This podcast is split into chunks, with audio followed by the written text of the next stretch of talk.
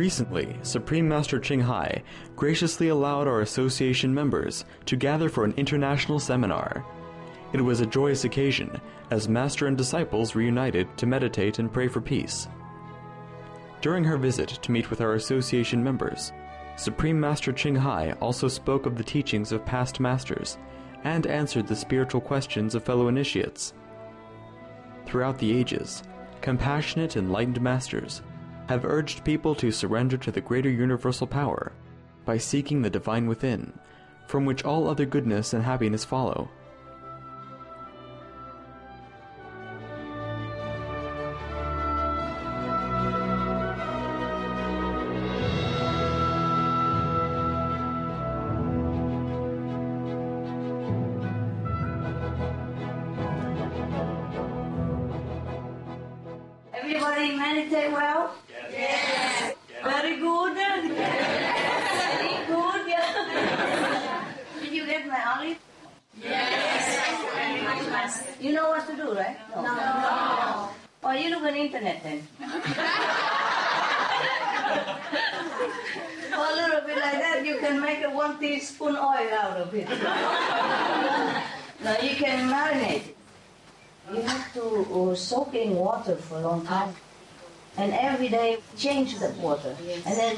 In salt water. And put it in a glass jar, not plastic. Glass the best. And then close it for two, three weeks and look in every day. and Say, come on. and then you eat. We have uh, some olive oil we make, you know. But normally you have to wait two months until it becomes so clear like outside, like the one you buy in the market. But meanwhile, you can cook already. It doesn't matter. Just don't look as good as. And these olives, we make some marinade, like what I told you. Yeah. I think in internet you can find out how to. Soak the olive in the water for 10 to 12 days. you have work to do. In a glass jar. Changing the water every day. Just a little bit like this water. you put it in front of your kitchen, so you remember change water every day. It's like flour, you know. Preparation. Okay, now one for one kilogram olive. This is for one kilogram. to cover the olive, boil enough salty water at 10% to cover the olive in a pan for 15 minutes. Add a branch of thyme, few bay leaf, coriander uh, seed, and a branch of fennel, if you want, huh? You don't have to put all this. Let it cool down and use the brine that you have cooked for the olive to cover the olive up to two centimeters above the olive in a jar. Let it rest for two, three weeks before eating the olive. I hope you can make it well. Okay, try it. I went to desert once. I went there to meditate for a while. Wow, it's a really nice experience. In the desert, the sky looks very near to you because it's very clear. All the stars you can count, you know? The- The star look like you can touch it because it's so low. We feel like next to you. Funny, in the desert is different than, than here. You feel the stars are very close, but you don't feel suffocated, you know? Like the sky is next to you, you know, lower than the ceiling, like, like you could even touch it. At night it's so quiet, huh? And the star shines so brightly because there's no electricity, nothing there, no house, no people. Only some rabbit. And the rabbit is very small, they're small. Uh, my wrist. First I thought it was rat. they're so small, I thought they were rats. But later I looked carefully, oh, they're rabbit. because there's not much to eat there, so they're very small. I like the desert much. I really love it. I did not want to leave. There's no water in the desert. Yeah, no water. But uh, you go out and get water and bring it back. I was lucky because there was a public park nearby. Not near, but with a car it's near, you know. I would go there, wash the clothes, you know, wear simple clothes, wash it. And then bring some water home and cook cooking. Cooking is easy. You dig the hole in the sand and you put your pot on it, and you get some branches, the dry branches in the desert, everyone you put it down there and it's cooked very quick. we use it to cook water to bath and cook uh, food and everything. Yeah, very simple. I love simple life so much. Oh, that's heaven. That's heaven, you know? I like forest, I like desert, I like mountain, I like river. Yeah. So if we just have a desert with a mountain and the forest,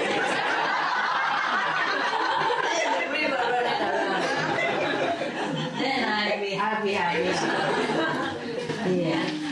Maybe we can find one like that, huh? The desert with a forest. and have a river running around. Have a mountain.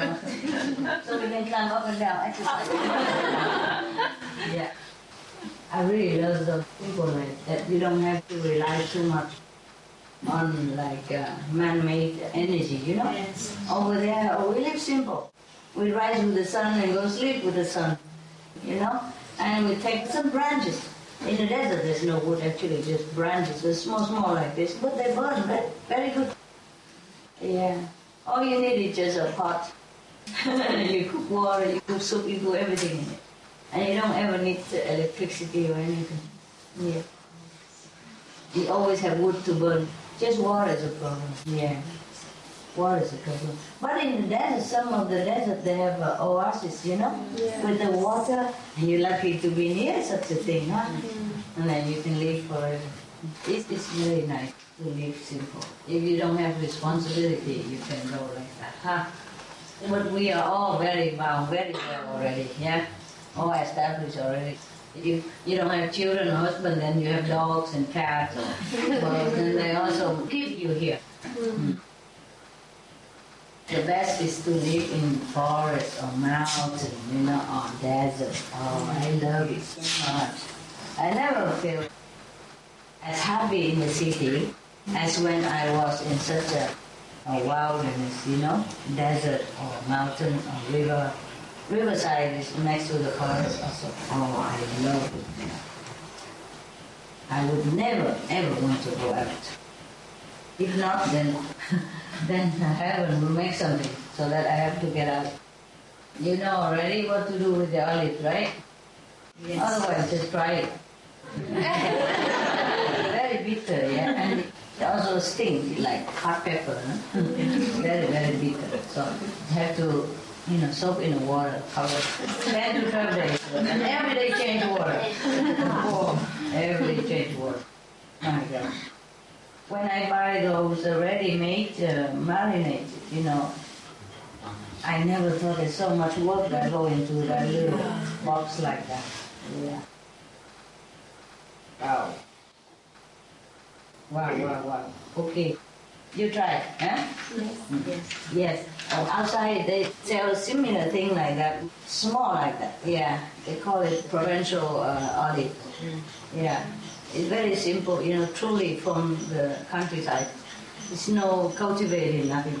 And This is completely organic, huh?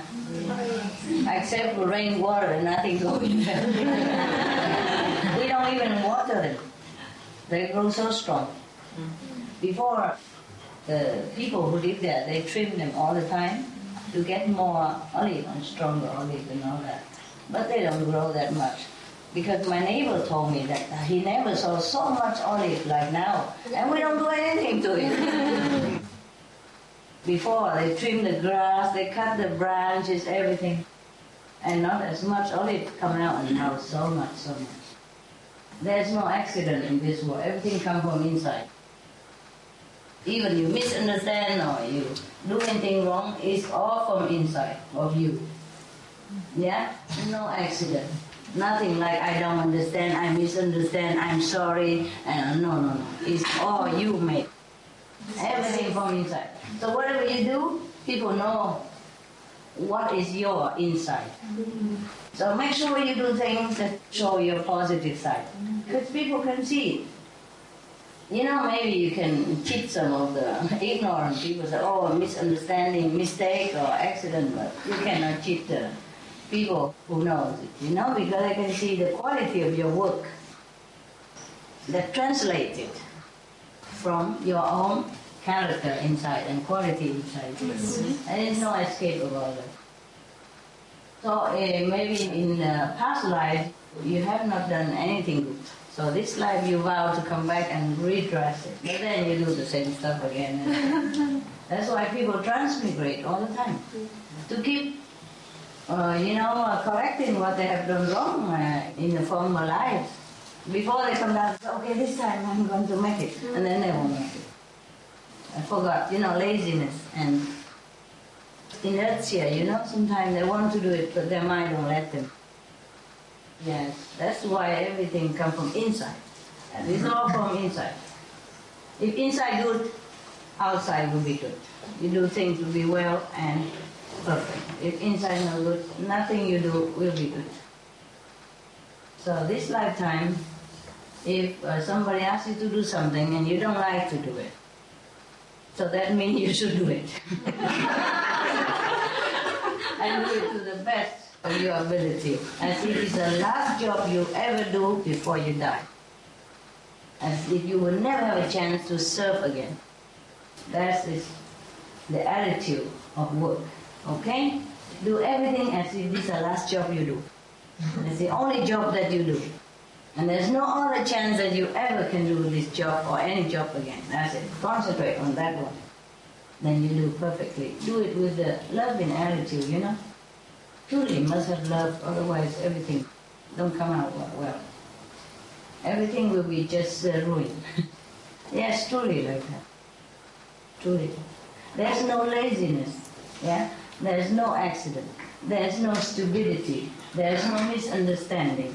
There's no coincidence or accident. There's just you.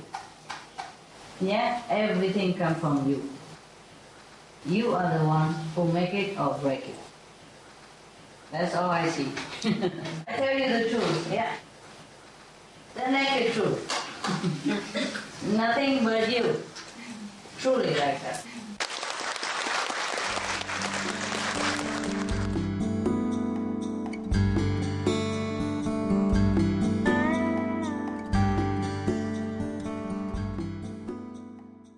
Wisdom is really important. Yeah.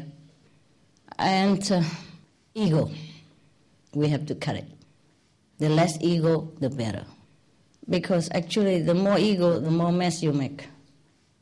All my experience in dealing with people, when I see somebody mess up or do something not good or of making trouble, this is all the biggest ego in town.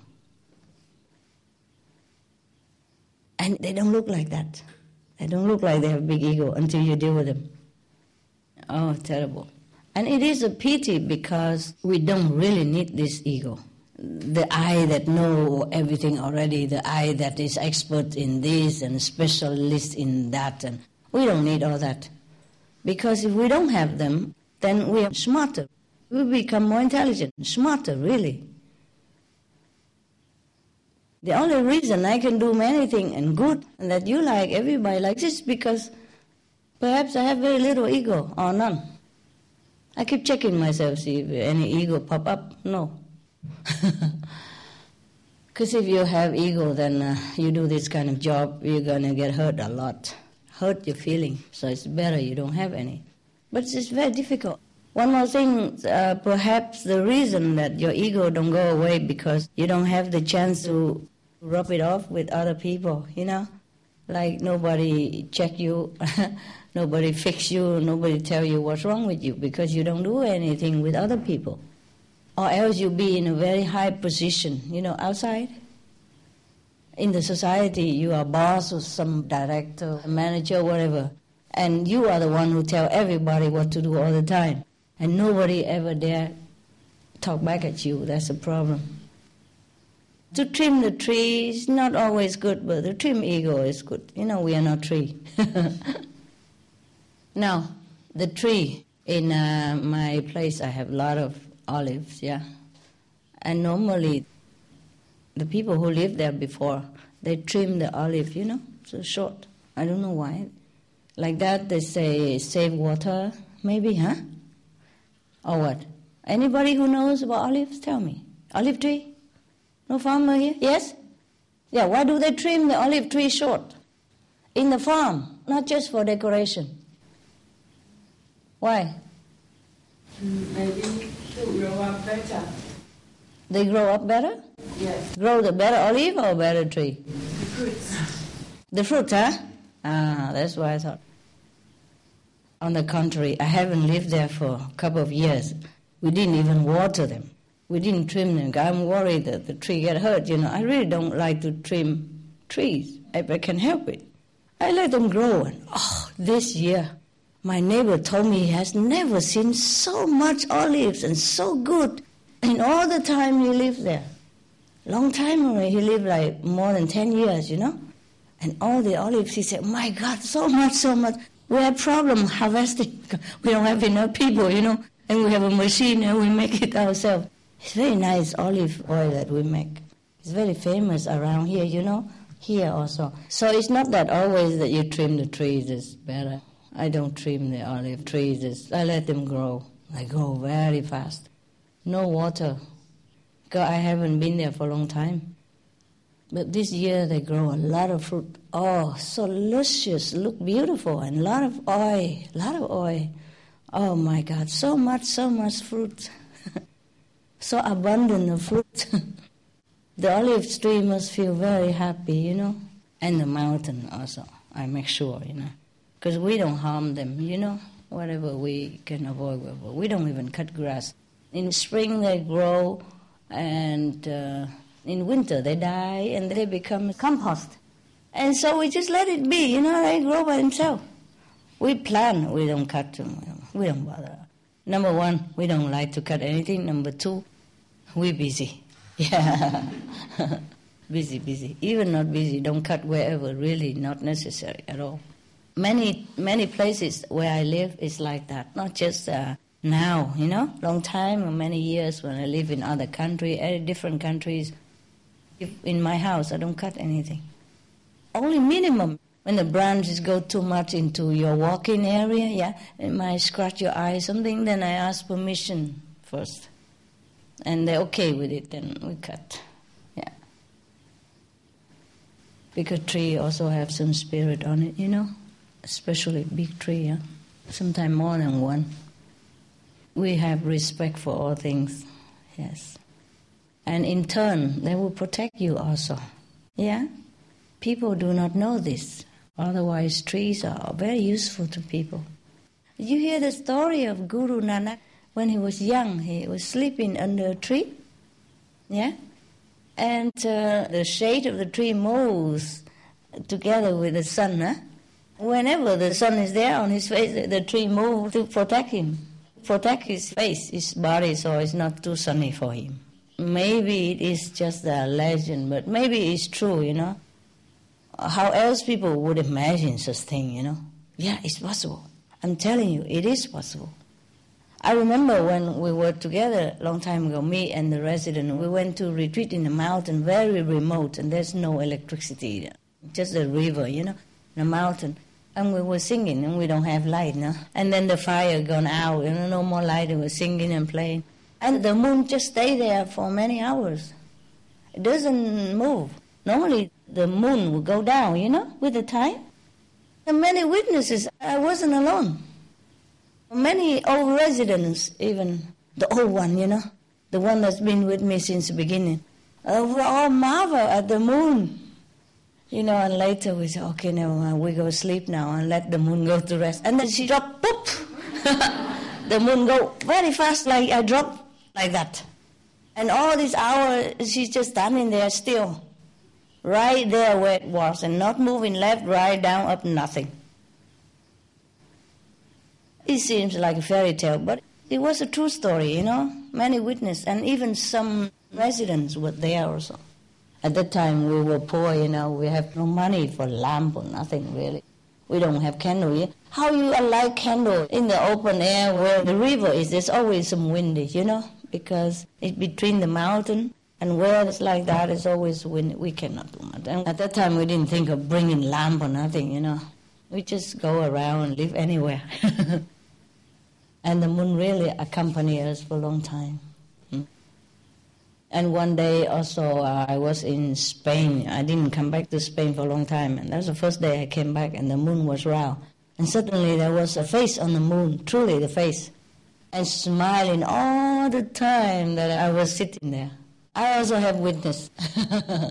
there was one assistant. He saw that. In fact, he's the one who pointed to me. He said, Master, the moon is smiling at you. I said, Well, Really? Because it's normally you don't see the moon smiling.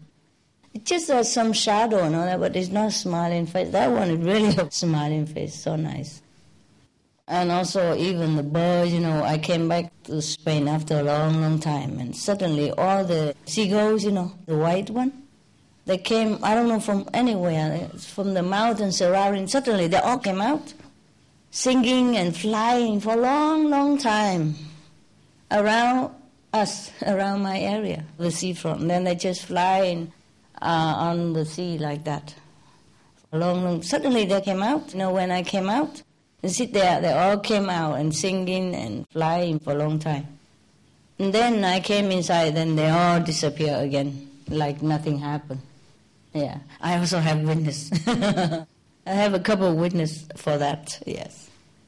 Oh, truly, nature is really our friend. If we are their friends, we will know all kind of wonder. There's no miracle actually. Everything in the universe is a miracle. If you are a miracle, everything become miracle. Uh, of course, we don't wish for the moon to stay for hours like that just for show, but they just did it, you know, voluntarily. Because the moon is also a being, you know. I told you, huh? Yes, moon, sun, earth, they're beings. There are different beings in the universe, no, not just human, eh? Just like uh, we have animals, see, they don't look like us, but they are beings also, see? So the sun, the moon are different kind of beings as well. So we have to respect them all. Mm. Trees also. I'm happy to see you. You know, really, it's not enough that you meditate, huh? You got to be exposed to many situations to grow up, huh? You have to go out and also, you know, react with the reality in order to have more intelligence, yeah? Meditation helps also, but then if you don't have a chance to polish it, then it doesn't work. You capish? Yeah? Now, if anybody at all hurt you, or scold you, or even wrongly accuse you, oh, be thank you for that person. That's good for your humility, actually. You know, even if it's not true, it's also good for you. At that time, you check yourself out, and then you know how much ego you have. You see what I mean? Yeah. If at that time you just oh, I'm such a good person, and why does he say like this, like this, and you complaining all day, and then you begin to hate that person, then still uh, no good. Anyway, if somebody correct you in any way, that's really good for you. You learn from that mistake and you become better, better. But it's difficult though, huh? Difficult to take scolding, right? Yeah. Okay. Do you have any question or are you happy? Happy. I want to thank you, Master. Why? Welcome. Please tell me. You know the love you saved my life and my marriage, and I'm so happy. Oh yeah? I'm thankful that, that I could come. But I have a question. Ever since I was a little child, I have a feeling of guilt for most everything. The guilt. Yes. Mm. And I, I am not worthy to be in this world. My question is, will I ever be free from these negative feelings? Thank you, Mm. You're welcome. How did I save your life? Begin with that. We begin with the positive things, make you happy first, okay? And then we deal with your problem. Yeah. Tell me. It is a bad karma, but tell me. How did I save your life? How you credit me with that? Because when I see you, I saw myself, my own thinking. I think like you. Yeah? That's how I saved your life? Uh, yes, because I think that I have searched for my whole life. Wow. Okay. And save your marriage? How? Yes. How did I save your marriage? I'm not so good in English. German? no, I'm from Sweden, but uh, Slowly. How slowly. we're not the same. My husband and- and I, we- we're not the same. Very different. Yes. Not in Yes, the same way. Yes. Yes. It's very difficult then, but- now it's much better. Aha, understand. That's happened with many other couples. Yes. Once we are peaceful inside, outside also become peaceful. Usually, yeah. Even my children, my daughter and my son, Yeah, I hear it. positive for them too. More positive? Yes, Ah, you say my daughter too. Wonderful. I like that. It's cute. Good, good. Okay. Now, what is your question? Well, The guilt feeling, huh? yes, The guilty feeling, I think, uh, sometimes from the past life. Okay? Past bad karma. So, you still don't feel any better after initiation? yes. After meditation, I'm, I'm calm and happy, happy. But uh, in the physical life, I'm worried and I feel guilty and uh, all. What did you do? Maybe when you were young something happened? Or somebody tell you something bad? My mother. Your mother told you that you're no good? Mm. Okay, I understand. That really is no good. Okay, now, before you meditate, or whenever you remember, you repeat that I am a child of God. Okay? That's all you tell yourself, nothing else. Because if somebody you trust and look up to and keep telling you that you're no good, of course, when you are a child, you're more impressionable, and that's how you remember it. You see, sometimes parents don't realize that they have anger outside or with their marriage, and then they put it on the child, and they don't realize how bad and how long lasting the influence will be. Not every child has the fortune to have encouraging parents. Yes, and your parents had problem with themselves, and they put it on you. Don't take it anymore. Okay? It's very hard to tell that my, my mother I uh, was not welcome to the world. The mistake that I, that I come here. Oh, of course. But many parents make mistakes like that. but that's not your fault, is it? Because I come to the world, the world I feel oh, guilty. well, no, probably he, she didn't mean that. She didn't mean that, okay? She didn't mean that. Sometimes people, if you have to come to the world, you come to the world. There's many people take uh, pills, you know, contraception, yes, to avoid children. And the baby still come out. And some people they calculate timing and all that, the baby still come out. You know, all kind of uh, uh, prevention they took, still the baby come out. Hmm? So that means you're supposed to come out. Okay? Your mother still alive? Yes, she's. You tell her that? true. But she don't tell you any such uh, thing, did she? Yes, yes. She still does? In August, in this year, uh, it was very, very. Still tell you now? I feel feel it in August, You still feel it now? but it's positive now. Better now? Yes, Mm. I said to her, no, no, no, it's not my guilt, it's it's yours. Yes. Maybe it's her guilt. uh, Yes. I, ca- I can't bear it anymore. Okay, okay. But, but she's sick. Understand. Probably it's her problem. You see? Her problem. She had epilepsy, uh, sick. Um, Sickness. yes, epilepsy in the brain. Okay, okay. So you forgive a sick old woman, And okay? Because it was my fault that it, she said that it was. It's your fault? Well, yes, she said that, that now when I was a child, Really? uh, when she has uh, this uh, epilepsy Mm. attack, my fault because I, No, no. It cannot be. Even if it's because of you, it's a bad karma with you, okay? there are two, three type of people in this world, okay? Some type of people who are very helpful to you, good for you, compatible, okay?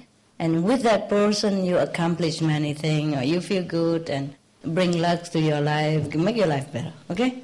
And another type of person is uh, no good, no bad, neutral. and another third type of person is harmful to you. And some person have harm and good. You see? There are degree. For example, 100% is a scale, yeah? And some person is good to you, like be 30%, but bad to you, 40%. Some person is bad to you 30% and good 30%. So half-half, you know?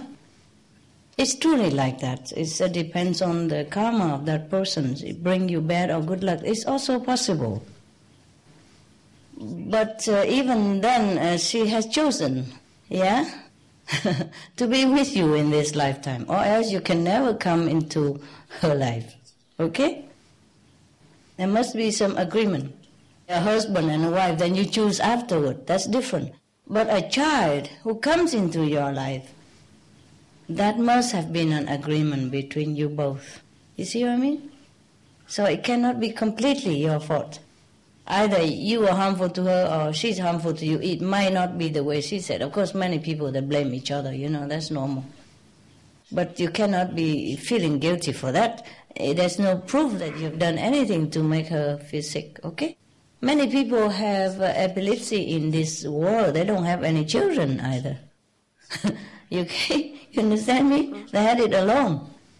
Or they had it before children come. Uh, in this world, we have to give and take all the time. There's not really a rare person that come into your life completely good for you. Of course, uh, some people are less harmful, some people more harmful. But you can never tell.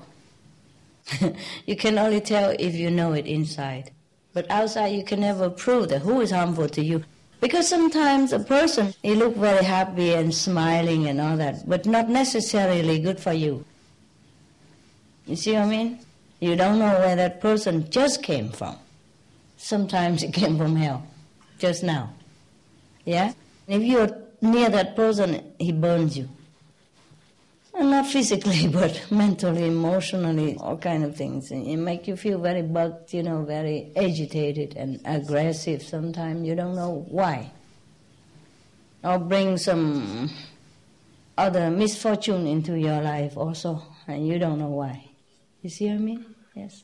So in the old time, people choose husband and wife very carefully because of that.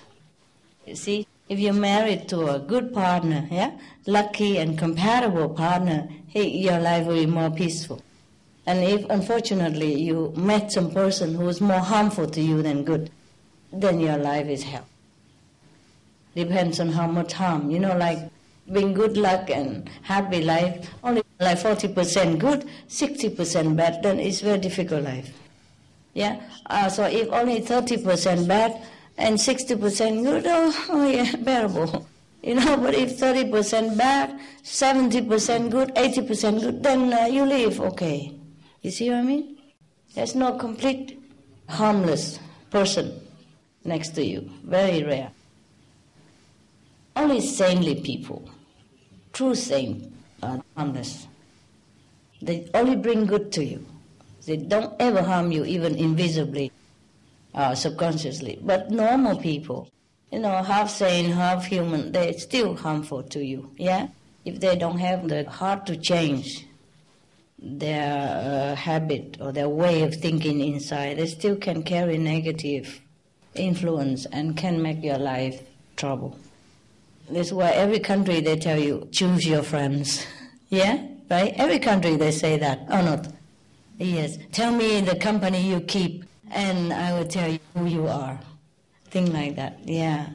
Choose your friends carefully. Rather have no friends than bad friends. But in this life, we could never know who's bad friend, who's good friend. Sometimes people seem to be very enthusiastic to us and try to be very helpful to us, but not necessarily. They are not necessarily harmless. No, they're not necessarily good for us. They help you a little thing, but they harm you a bigger thing. Sometimes you don't even know it. And they don't even know it. You see what I mean? It's a bad karma and behind. That's why I tell you, in this world, most of us are made blind deaf, and dumb. we don't really know the truth behind anything. Sometimes we blame the wrong person, no? Maybe it's not you who make her sick, but she's making you sick all your life now. Psychologically sick. So who is bad for whom? I don't want to say anything, but you know, even if you make her sick at that time, she make her sick all your life, so it's equal, huh? Isn't it? Yeah, but I'm strong, stronger now. You feel stronger now? Mm, but don't these feelings don't go, go Don't go or- away yet. The, Oh. These feelings come up all the time. Okay, okay. Guilty feelings. So every time you feel like that, you say, no, mm. it's not me, okay? You haven't done anything to her, have you? No. You haven't done anything bad to her except what she told you. Um, no, no. No, okay, forgive- okay. forgive her. Then you're good. Then you're good, okay? And look, even if she told you that and there's no proof for that, and you still love her and you still feel yourself guilty instead of blaming her, then you are good, okay? So that is proven that you are a good person. Finito. Thank you. Yeah? Thank you, Master. Ah, you're welcome. So there's no reason you should blame yourself. Okay? All right? From today, finito, no more. You're a good person. Okay? And I say so. yeah. But I give you a cake, huh, to prove it. a Chinese cake even. Here and some chocolate even. Your brother is good for you. Look at that.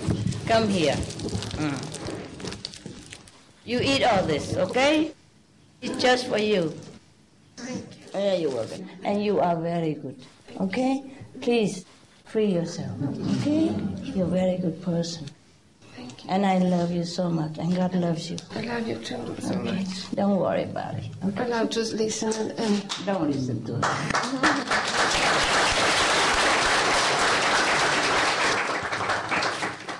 It's good that you don't blame your mother for anything. It's good for you. See, it's good for you. Yeah. I love her. I love her. Yeah. I love her. Yeah, she's sick also. You see what I mean? Maybe a little imbalance, okay? So on her birthday, you bring roses, chocolate, okay? I like that I can say I, that I love her now. I couldn't say it before. That's good, that's good, yes. Just show your love, that's it. Nothing else, all right? Yeah.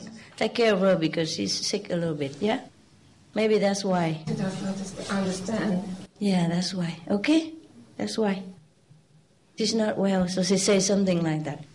It's, it's like a drunken person. When he says something, he doesn't mean it. He doesn't understand what he's saying, okay?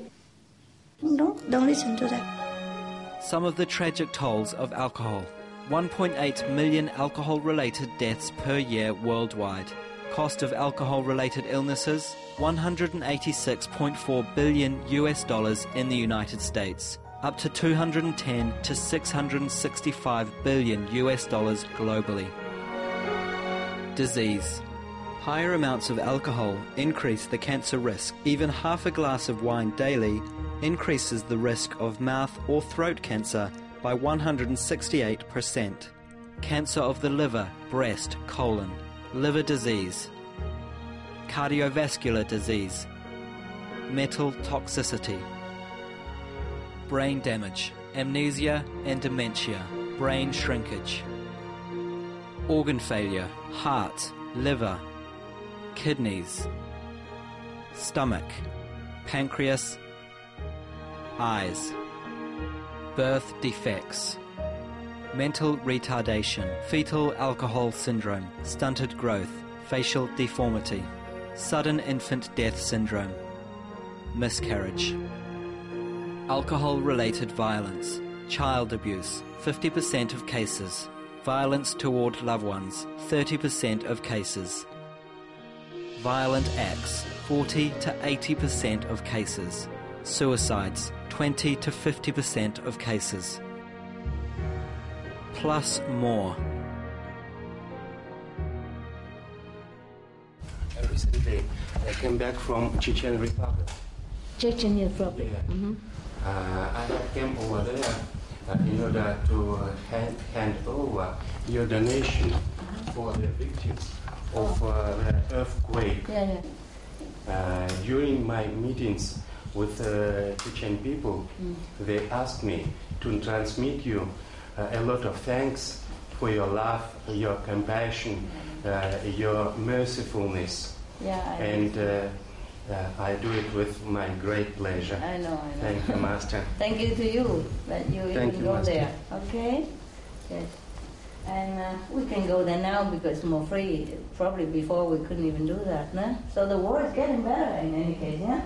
More like family now. Before there are many countries we could not go easily, right? And now many countries became free, yeah?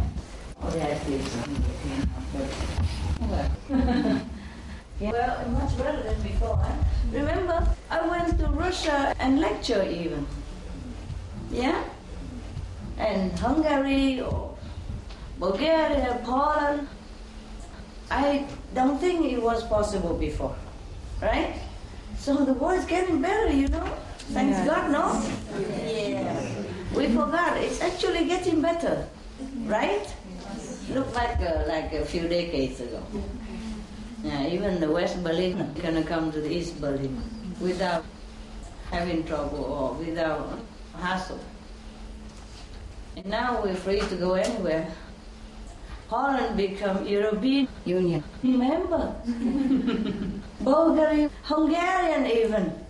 Who would think of that a few decades ago, yeah? Even over decades ago, it's not possible. So we have to be happy with the change that we have, yeah?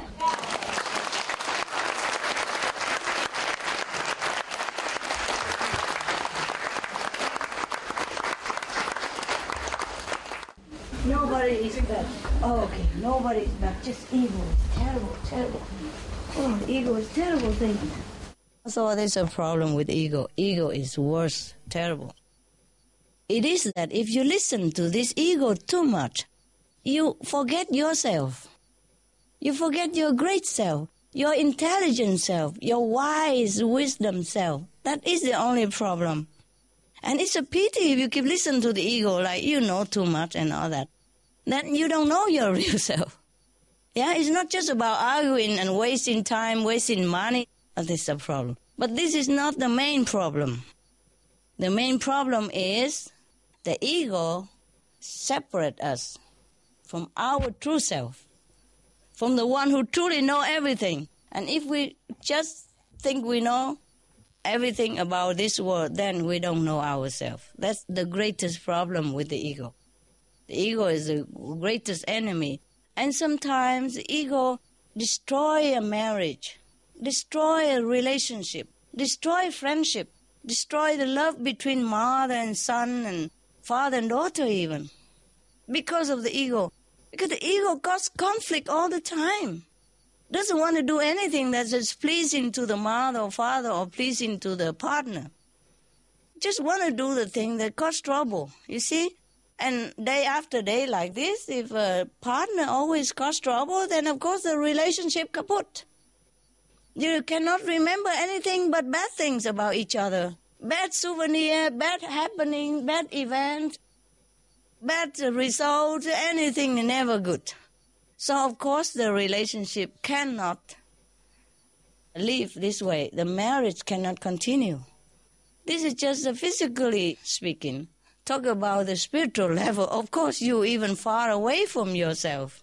If you cling into your worldly know-how a little bit, you know, even you don't even know enough, and you think you know a lot, and you just cling to that, and then you don't know yourself. See what I mean? It's very difficult for me to explain that. I don't know if I made myself clear. I just know it very clear. It's just the word language, very difficult. You understand what it is? Yeah? Whereas if you don't have this guy standing in front of you, yeah, then you look right through yourself, you know it. For example, okay, if you have something in front of you, like even just a thin curtain, you cannot see yourself through the mirror. But if that thin curtain fall out, then you can see yourself clearly. This is the ego problem. It just stand between people. It stand between your real self and anything else that come near you. And then it makes everything damaged, ruined, or distorted, or it's not the real thing anymore. It's a very pity. And then I feel very sorry for them because this is not the thing we should keep. This is our enemy, you know? The little knowledge that we think we know, that is not our true knowledge. Even the knowledge of this world, you know, sometimes like there are many ways to do one thing. Many way, yeah? There are quickest way, slow way, you know, waste more money, waste more time way, or a less money but more efficient way, you know. And they always choose the hard way. You know, the ego is really hard to get rid of. Very, very hard. And it's ruined many things in this world. It causes war, yeah. It causes uh, death and enemies and hatred and ruin of nations even because of ego. The people who has no ego never want to war with anybody, truly, because they can see through the useless of things. So ego is the worst enemy of everybody in this world. And animals that don't have ego. Dogs don't have ego. I mean, of course, there are one or two who are bad because they breed them in a bad way. They're forced breeding and they sometimes inbreeding, you know what I mean? Like a brother and sister together and they force them to have relation with each other. It's not natural.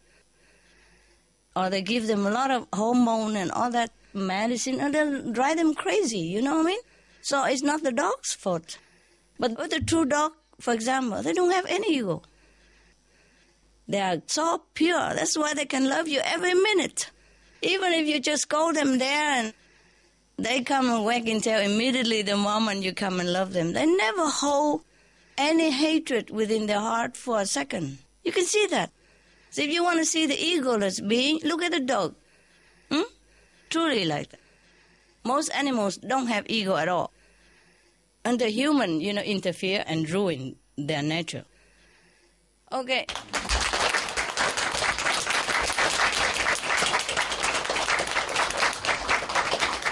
Problem, you know?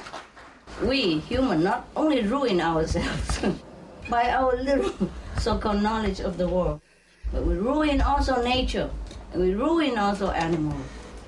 We force them into crazy, you know, uh, behavior. Truly like that. I observe it all and I know it. It's the truth. I'm not just telling from books. It is like that. Yeah. Okay, I love you.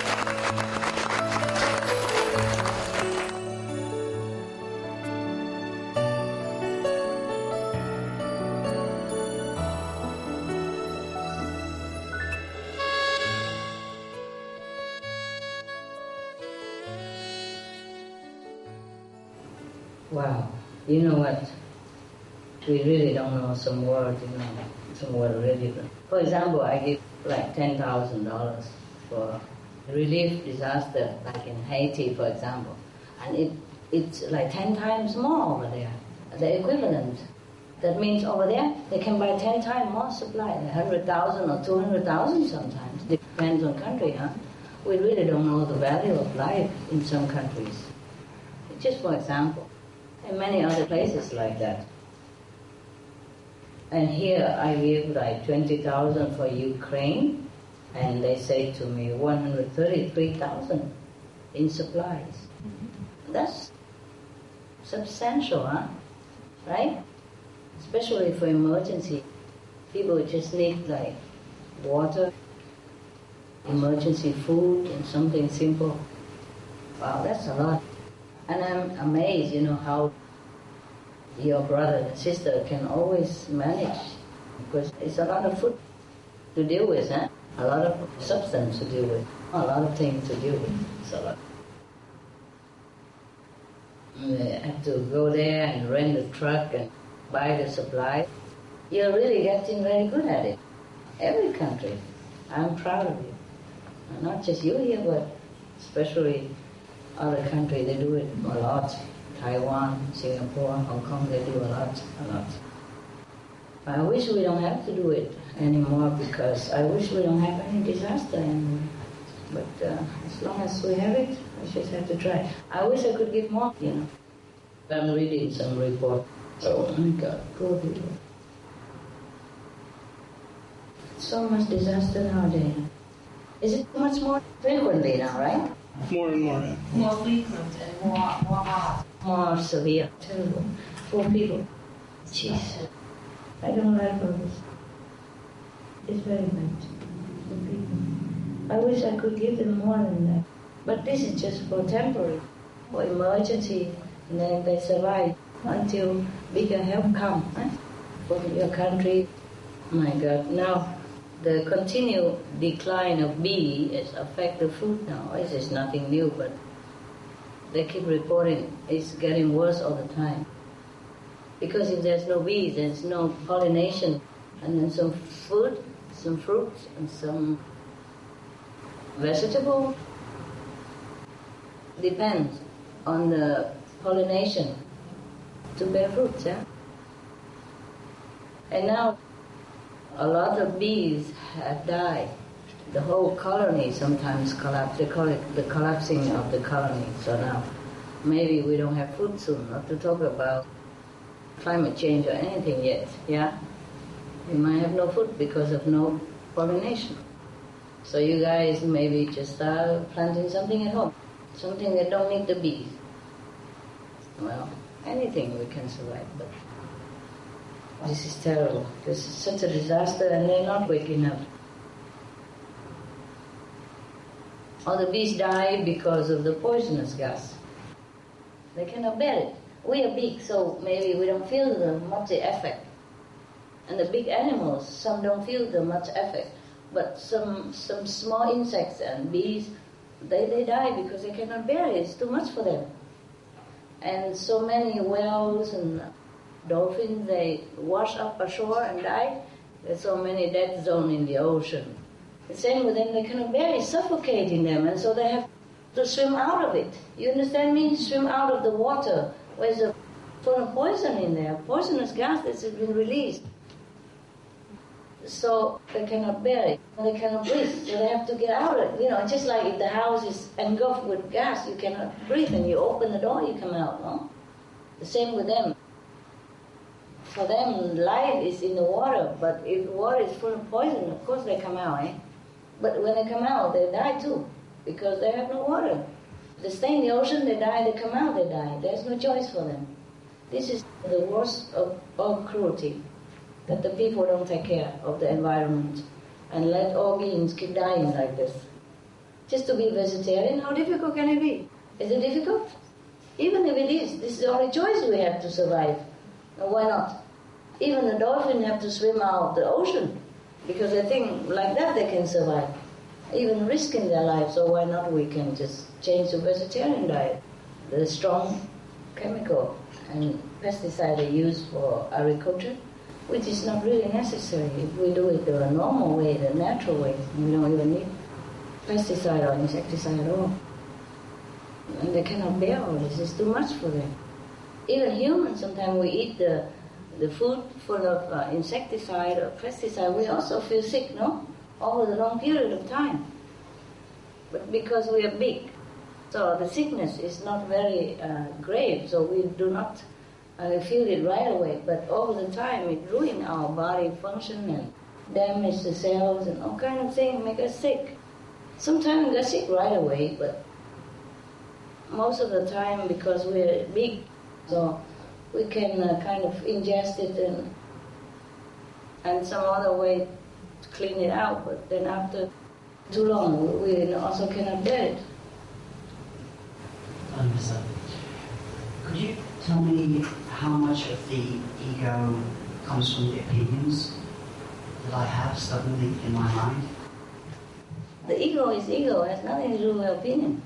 It's just because I experienced once when a lot of my opinions shattered and then it was very clear.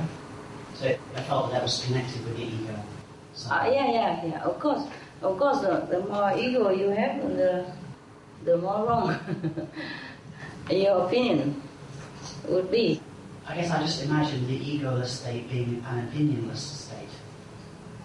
But I thought if somebody has little ego or no ego, then they would also have few or no opinions. Yeah, that's right. So my question is how to reduce the number of opinions because I notice I stubbornly hold on to them. And when somebody debates with me, I keep hold of my view rather than being loose and, and allowing other views. Just reduce your ego and your opinion will be also correct or less. But that's difficult. So just be happy when somebody scolds you, that's it. I'm grateful. yeah, it's truly like that. Because if nobody fix you, nobody carve you up or tell you that you're wrong or nobody really humiliates you a little bit, then it's difficult to get rid of the ego. Really, it's like that. Somebody scold us or offend us, then maybe we feel unjustified. And then maybe we think we have ego. Or sometimes we do something wrong and we still don't want to admit it. And then maybe after a while we realize that we have ego. Otherwise it's difficult to know, eh? Thanks. You're welcome. But the thing is, we don't like to be fixed. We don't like to be told what to do. We don't like being treated with less respect and all that stuff. It's so difficult. So sometimes if you're together in a group, and maybe you rub a little bit here and there, and that might help a little bit. Otherwise, well, it's difficult to say. If you live with somebody who's difficult and a little bit uh, less uh, compromising, then maybe you have a chance to chop some of your ego off. Otherwise, if you just go outside, work every day, you know, and you do your job well, and everybody says, oh, how good, how nice, and you'll never go nowhere. Truly like that. Unless you checking yourself every day, your wrongdoing, like the, the diary I gave you, that's also to check up your percentage of ego. whenever you think you're wrong, or whenever you think your ego pop up, you tell yourself off and change it, change the course of action or thinking. When your hold opinion about somebody, is mostly not correct. Unless you're really enlightened and you can see through. You can see their aura, you know, okay, now it's coffee color, I know he's bad. And now it's all white and golden, okay, he's good. Then you can hold maybe some opinion about his spiritual elevation. Otherwise, it's just better, you just don't hold any opinion. You just think of yourself as the most humble, the most uh, needy of repair. then keep reminding yourself that and respect everybody. Since you don't know who they are, uh, truly, since you don't know the inside of them, it's better not to hold any opinion. Let alone you don't see anything and you already judge that person, then of course that would not be very helpful to your spiritual practice and to your ego chopping mission. but it's good that you know it, at least that you you observe yourself and it's good at least that you know something is not correct. That's already half of the cure. Very good. Continue to do that. So one of the things I, I try to do is notice when something is against my opinion. Yeah. Notice when I'm wrong. But rather than looking when I'm right, oh yes, I'm right, I'm right. I look for when I'm wrong. And then it helps me soften my view. That's very good. And whenever you know you are wrong, you keep it.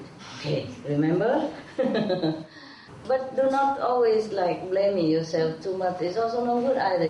You become like self-conflicting. You cannot improve and you will not have your self-confidence. Also not good. It's difficult to pinpoint what is the right way to do. You just have to go along and then you will feel it. The problem is sometimes we hold an opinion about somebody. It's not always correct because sometimes we have the bad karma with that person. You see? So we feel that way about him or her because that's what he did or she did to us or you have problem with each other in the former life.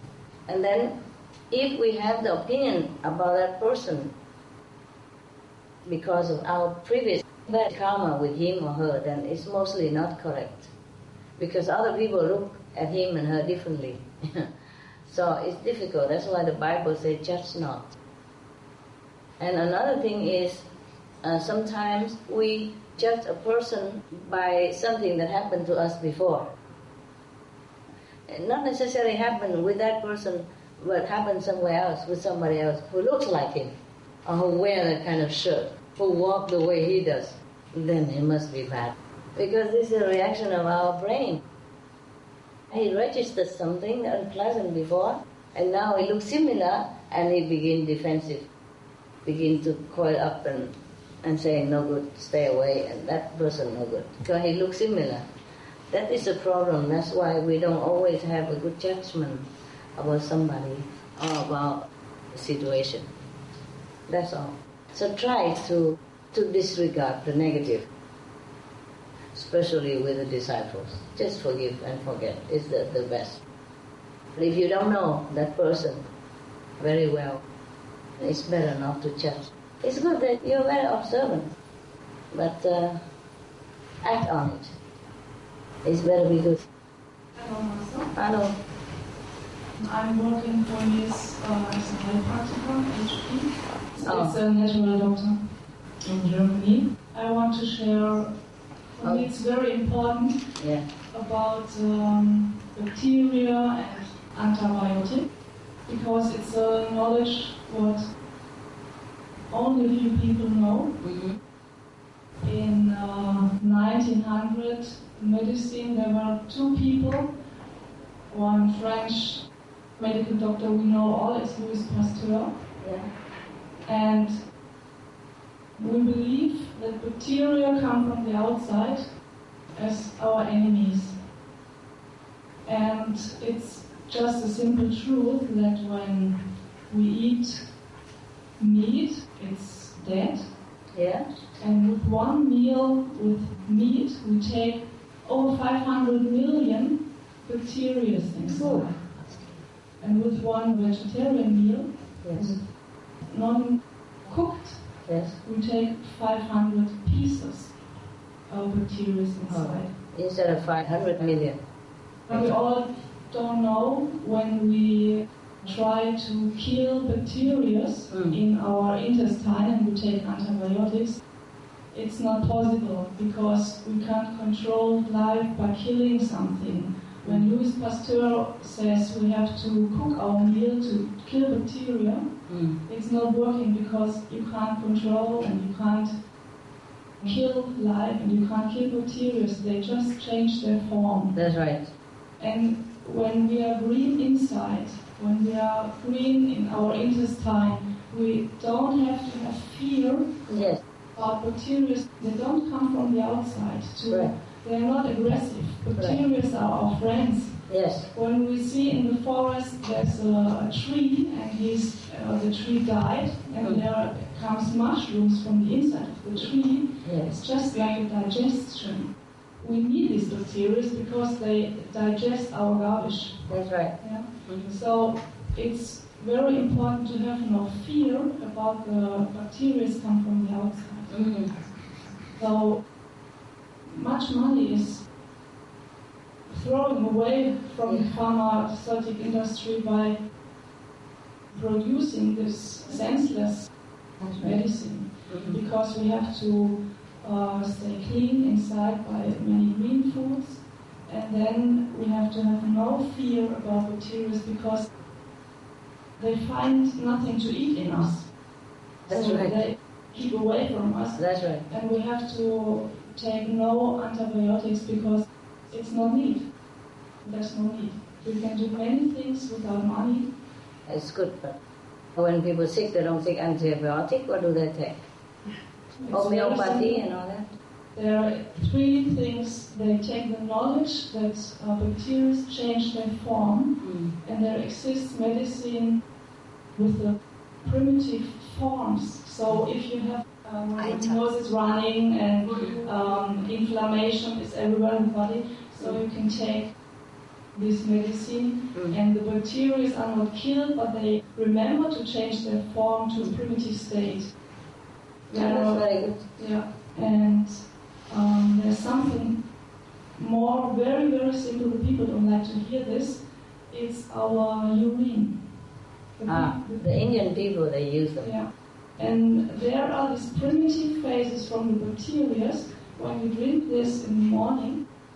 So um, the bacteria will um, will change to a, another level, so they are not. Um, Don't hurt you. Yeah. Understand, understand. The Indian uh, tradition, maybe Ayurvedic or just traditional way of curing, even mentioned in the Buddhist Sutra, you use your own excrement and the urine even to cure yourself. But of course, you have to know how and how much and how the body is uh, regulating this. And, Yeah. it says in the Bible that Jesus, when he was in the in the desert, Hmm. he should drink the water out of his own land. Maybe this was the first. His own system. Very good. I'd rather try something else, of course. but it's nice to know, in case you don't have any other medicine, then uh, you have to cure yourself and save your life, no? It's good to know a lot of things. Because right now the world is really in danger of shortage of many things. And the more things you know, maybe better in case emergency. I'd rather you don't have to use any of those. Even, yeah, but in case you have to, why not? It's a recycling stuff, you know, what are you laughing at, huh? it should be good. The Indian, they use it all the time. Even Prime Minister Nehru, he admitted that he drinks a little bit of his urine every morning. It's just different. There was a report that one time all the doctors in England went on strike, remember? For a while, and at that time the checkup, the death rate is gone down. oh, it's a true story. It could be elsewhere as well, but it just happened that it was in England. All right, thank you, sister. You were very good, informative. There's so many medicine that uh, from the long tradition is surfacing now. Even all kind of alternative medicine. So maybe you have more choices. That's very good. Master, I saw something which made me really happy, and that was this thing in uh, in Hollywood. The companies? Yes, it was just so good. All the figures were mentioned because that's exactly what people need to know. These figures, Yeah. so many kilos of grain mix, because people just don't know. And Yeah. and also the, the actress who was the MC, and she had this apple, and she, she said, "That's nature's fast Yeah, food. You yeah. pick it and you eat it. Yeah. How fast can it go?" Yeah, she is very. And also that so many uh, prominent people were there involved. Yes. I somehow wished if something like that really would be like on the BBC or in, some other, it would Yeah. the impact because of all Well, they can. They're welcome to take our information and air it. Or our program are welcome to be downloaded and used in any way. There's no need our permission, nothing. You saw that line all the time. Because people keep asking us whether they can download this permission. So everybody who know it is all free of charge and they can download and use it in any way that is beneficial to people.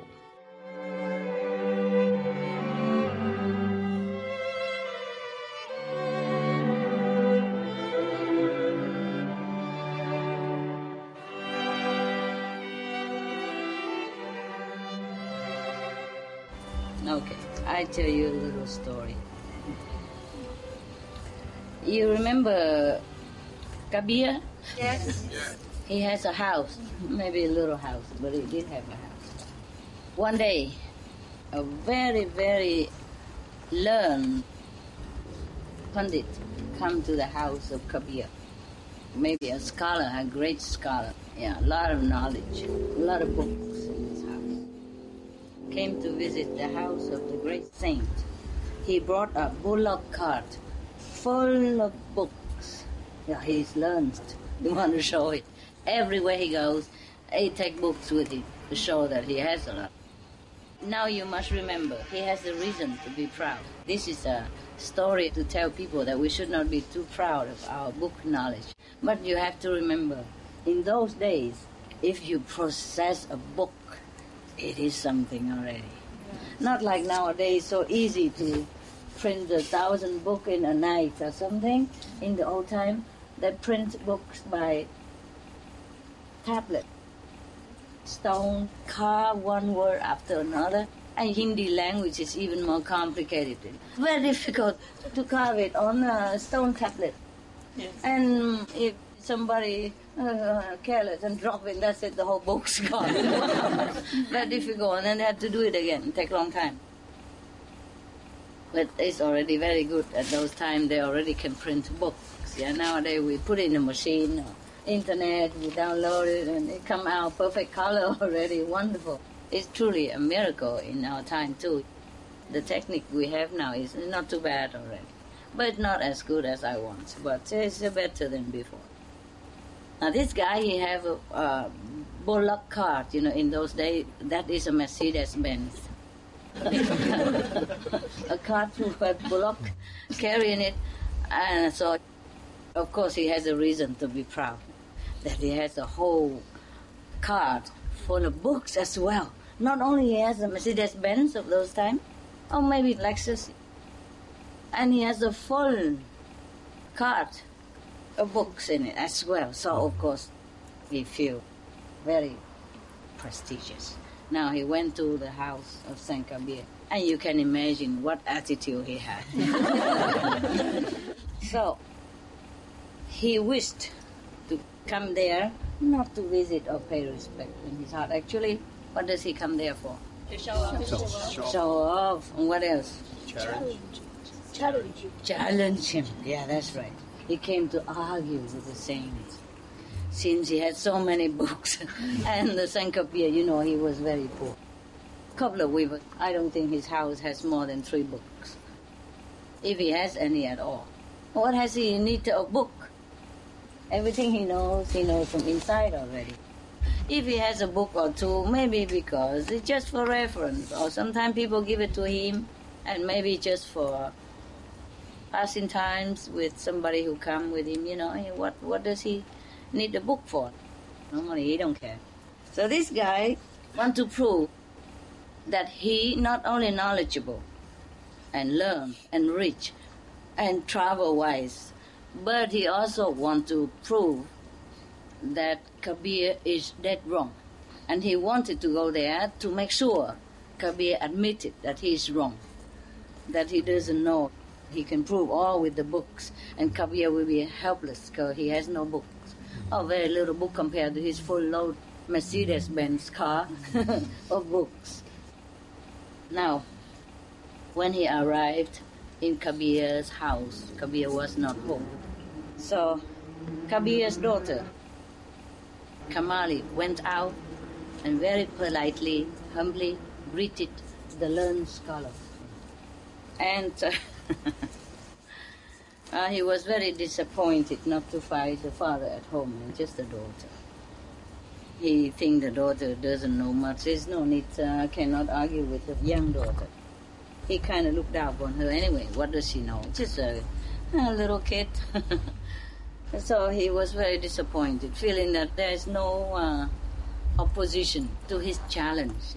He feel like he's punching at the air. Feel like kind of uh, disappointed. So he said, okay, he don't know what to say anymore. He came with full force of attacking. and he go there and just uh, nothing to, to punch because the little daughter was there. He doesn't know what to say, so he asked her, is this the house of Kabir? He knew already. It's just a talk, you know. Just like sometimes you see each other, you don't know what to say. You say, "Oh, this is the house of the master." Yeah. you come here, yeah. You say, "Do you know this is master's house?" And was the cabbage good?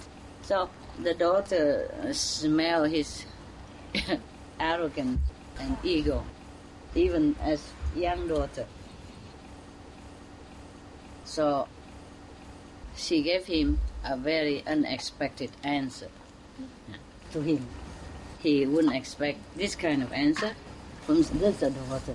She's not a master, just a daughter. So anyway, at that time Kabir is very famous already. Everybody revere him, many people, and probably has uh, disciples far and wide. So this guy, of course, that's why he heard about his name. So he brought all the books here to want to defeat Kabir, want to prove him wrong, so that all the disciples will leave Kabir. Because he want to rescue the disciples from the guy named Kabir. I am sure he thinks Kabir knows nothing. He's just a weaver or a cobbler, whatever he might be, just a very common person, uh, earn a living very uh, poorly, and just uh, enough to live. So sometimes not even enough. Remember, he once wanted to sell his wife just for some chapatis flour. No, he knew what he was doing. It's just that uh, he has a lot of guests in his house, and he wanted to feed them, and he didn't have money. And then the, the grocery man wanted his wife, just flirting with her. Say, okay, if you come spend with me one night, uh, then you have whatever flour you want. So she was very angry. She came home and told her husband. And her husband said, never mind, come with me. And he carry her, and then here, my wife, give me the flour. so Kabir was very poor. So the pandit means scholar normally they call this kind of like professor now. He thought Kabir is nothing anyway, just a fake maybe, just talk, talk, talk, and people become deluded and believing in him and revered him for nothing. He, the scholar, full of books, must be a bad person. How come people don't come and revere him as such and just all come to Kabir? Such a poor house, has no chapati flour in the house, and go there and revered him, come far and wide, and even some monks also come to his house. That's what he thought. That's why he came, to try to damage the reputation of Kabir. He would expect when he came to the house of Kabir, as he's so famous, there must be a lot of people there waiting with Kabir, and then when he go there in front of everybody like this, he would pound upon Kabir, and everybody would know far and wide that Kabir is a fake is uh, stupid and don't know anything anyway, and everybody would leave him eventually. That's what his plan. But he came in the house empty, Kabir is not there. Sometimes people invite him to go lecture. Huh? He's not home, so his little daughter and so now, because he asked, "Oh, is this the house of Kabir?" Of course, the daughter know already that uh, this guy is is uh, coming here not with good intention, and she can smell it. Even kid, they know. They know who is spiritually elevated and who is not.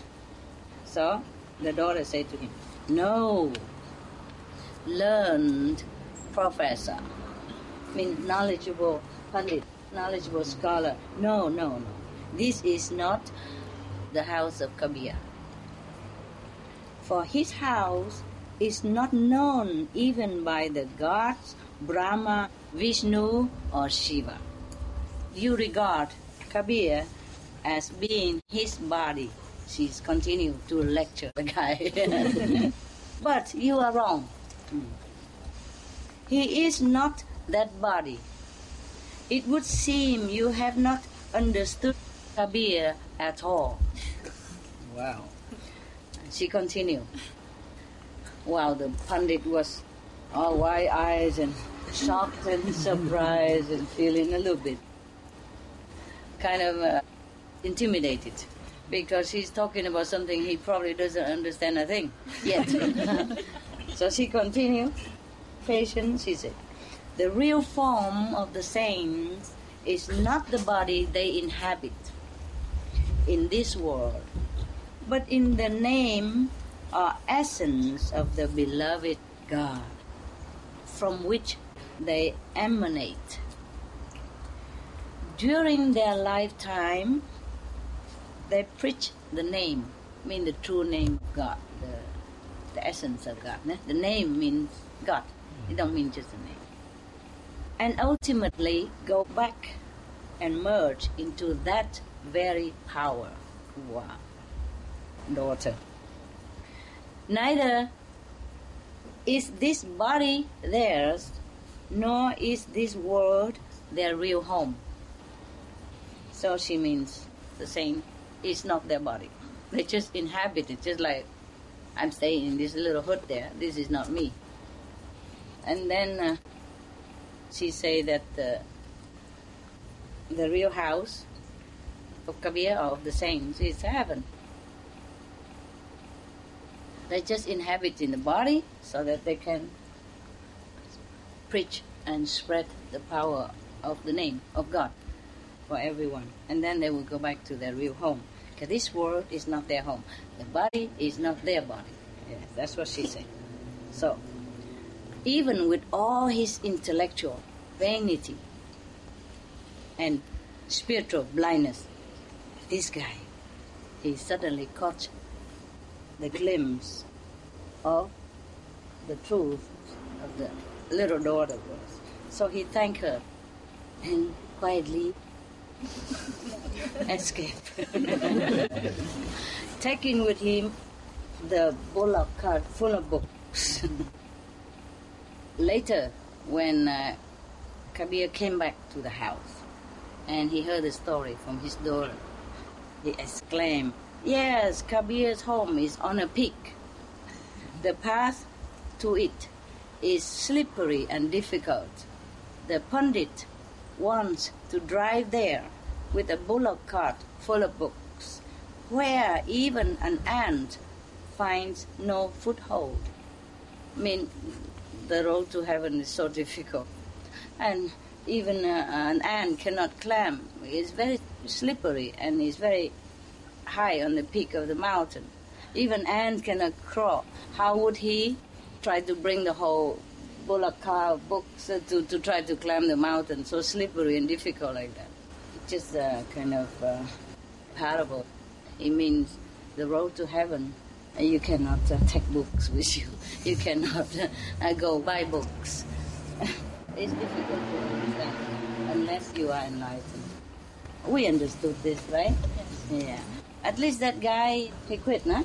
Yeah. He just saw the daughter talking like that. Oh, forget about the father. if a daughter can talk like that and he stayed there longer, he would just be humiliated. So he escaped quick with a bullock cart. I don't know how quick it was. He would have been better with the Mercedes Benz, but at that time, I think he didn't have. He would have liked to run as quick as possible. This is the trouble with uh, many people, you know? They think they learn a lot of stuff, and then they know everything. But they know better, right? They know better. The knowledge, the true knowledge is not on both sides. We just read the little from God, but there's no book. Not the book that can teach us the truth.